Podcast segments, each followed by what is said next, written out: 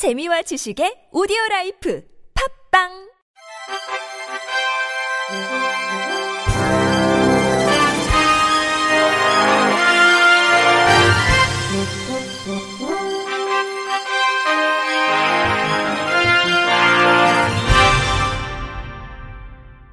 청취자 여러분 안녕하십니까? 8월 19일 금요일 KBIC에서 전해드리는 생활 뉴스입니다.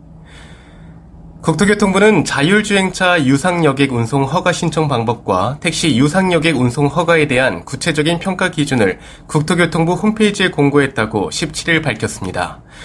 자율주행 레벨 3인 조건부 자동화뿐만 아니라 레벨 4에 해당하는 고도 자동화에 대한 허가 기준도 마련돼 허가받은 업체라면 운전자 없이도 자율주행차 서비스를 제공할 수 있습니다.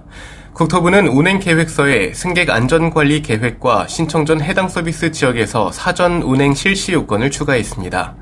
실제 도로 운행 능력 평가 등에 적합할 경우 허가를 내릴 방침입니다. 이에 따라 서울 상암과 강남, 세종, 제주 등 전국 10개 시도 14개 시범 운행 지구에서 일반 국민들이 자율주행 택시 서비스를 이용할 수 있게 됐습니다. 이미 서울 상암, 세종, 대구 광역시 등 6개 지구에서 총 9개 기업이 한정 운수 면허를 받아 자율주행 운송 실증 서비스를 일반 국민에게 제공한 바 있습니다. 해당 서비스는 특정 노선을 주행하는 유상 셔틀 형식으로 운영됐습니다. 국토부는 자율주행 시대를 앞당길 수 있도록 법, 제도적 규제 개선과 인프라 고도화 등의 정책 지원을 강화할 방침입니다. 박지홍 국토부 자동차 정책관은 우리나라도 미국, 중국과 같이 무인 자율주행 택시를 운영할 수 있게 됐다며 기업들의 기술 개발에 큰 도움이 될 걸로 기대한다고 말했습니다. 횡단보도 앞 일시정지 의무를 확대하면서 교차로 우회전 교통사고가 절반가량 감소한 걸로 나타났습니다. 경찰청은 개정 도로교통법이 시행된 7월 12일부터 8월 10일까지 발생한 우회전 교통사고가 총 722건으로 지난해 같은 기간보다 51.3% 감소했다고 18일 밝혔습니다. 법 시행 직전 한 달과 비교할 경우 사고 발생 건은 1,333건에서 722건으로 45.8% 감소했습니다. 사망자 수는 10명에서 7명으로 30% 줄었습니다. 전체 교통사고 사망자 수는 그동안 감소했지만 우회전 교통사고 사망자 수는 2019년 139명, 2020년 131명, 지난해 136명 등으로 정체 현상을 보였습니다. 경찰은 개정 도로교통법을 통해 보행자 안전이 개선될 것으로 전망하고 있습니다. 개정 도로교통법은 횡단보도 앞 일시정지 의무에 보행자가 통행하는 때는 물론 통행하려고 하는 때까지 포함하는 내용이 핵심입니다. 구체적으로 횡단보도에 발을 디디려는 경우, 손들어 횡단 의사 표시를 한 경우, 횡단보도를 향해 빠른 걸음으로 뛰어올 경우 등입니다. 운전자는 우회전 시에 횡단보도를 마주한다면 멈췄다 출발하는 게 가장 안전하다는 게 경찰의 설명입니다. 이를 위반할 시 범칙금 6만원과 벌금 10점이 부과됩니다. 경찰청 관계자는 오는 10월 11일까지 개도 기간을 운영해 정책 홍보를 하고 있다며 보행자 중심의 교통문화가 정착되도록 노력하겠다고 말했습니다. 소주와 맥주 같은 주류의 열량은 제품에 따로 표기되지 않아 이와 관련한 지적이 끊임없이 제기된 가운데 내년부터는 과자나 음료수처럼 주류의 열량도 손쉽게 확인 가능해질 전망입니다. 2019년 한국소비자원 조사에 따르면 맥주 500ml의 평균 열량은 236kcal였고 소주 한 병은 봉지라면 한 개 열량과 맞먹는 408kcal에 달했습니다.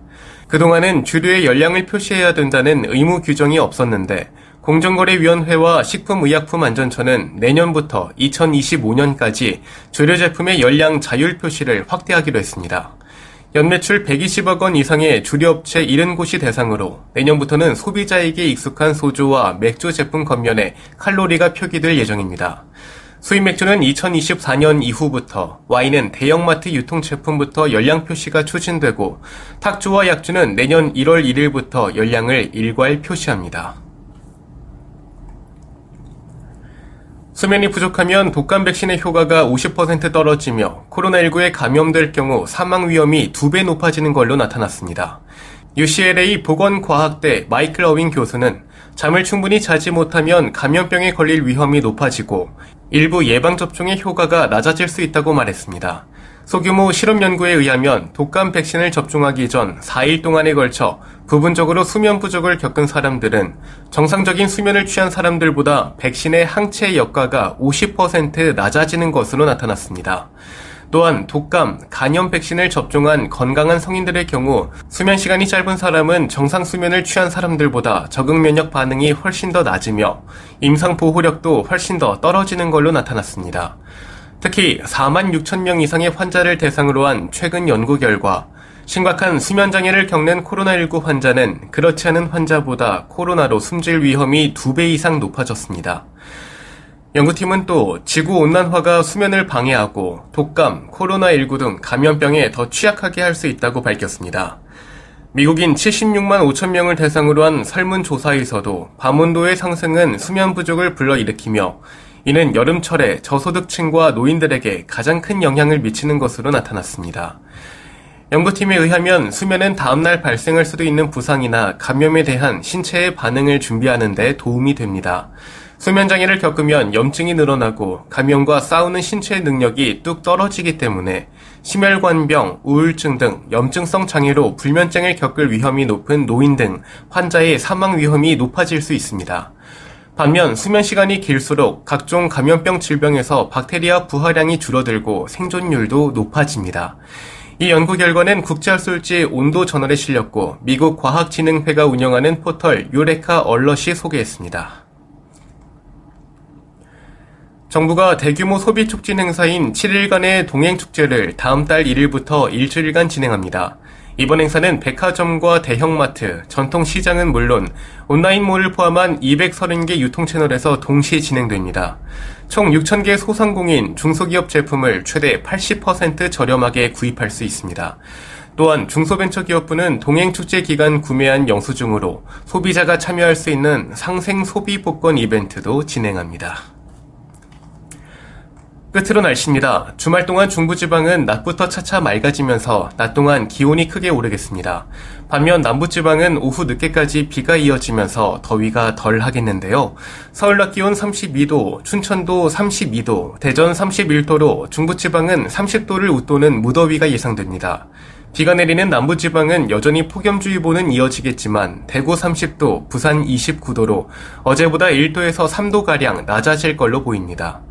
다행히 처서인 다음 주 화요일을 기점으로 기온이 조금씩 내려가면서 목요일부터는 30도를 웃도는 더위는 누그러지겠습니다. 비가 오는 것도 있겠습니다. 서울 경기는 별다른 비 예보가 없지만 충청과 남부를 중심으로 비가 자주 내릴 전망입니다. 이상으로 8월 19일 금요일 생활 뉴스를 마칩니다. 지금까지 제작의 이창현, 진행의 이호준이었습니다. 고맙습니다. KBIC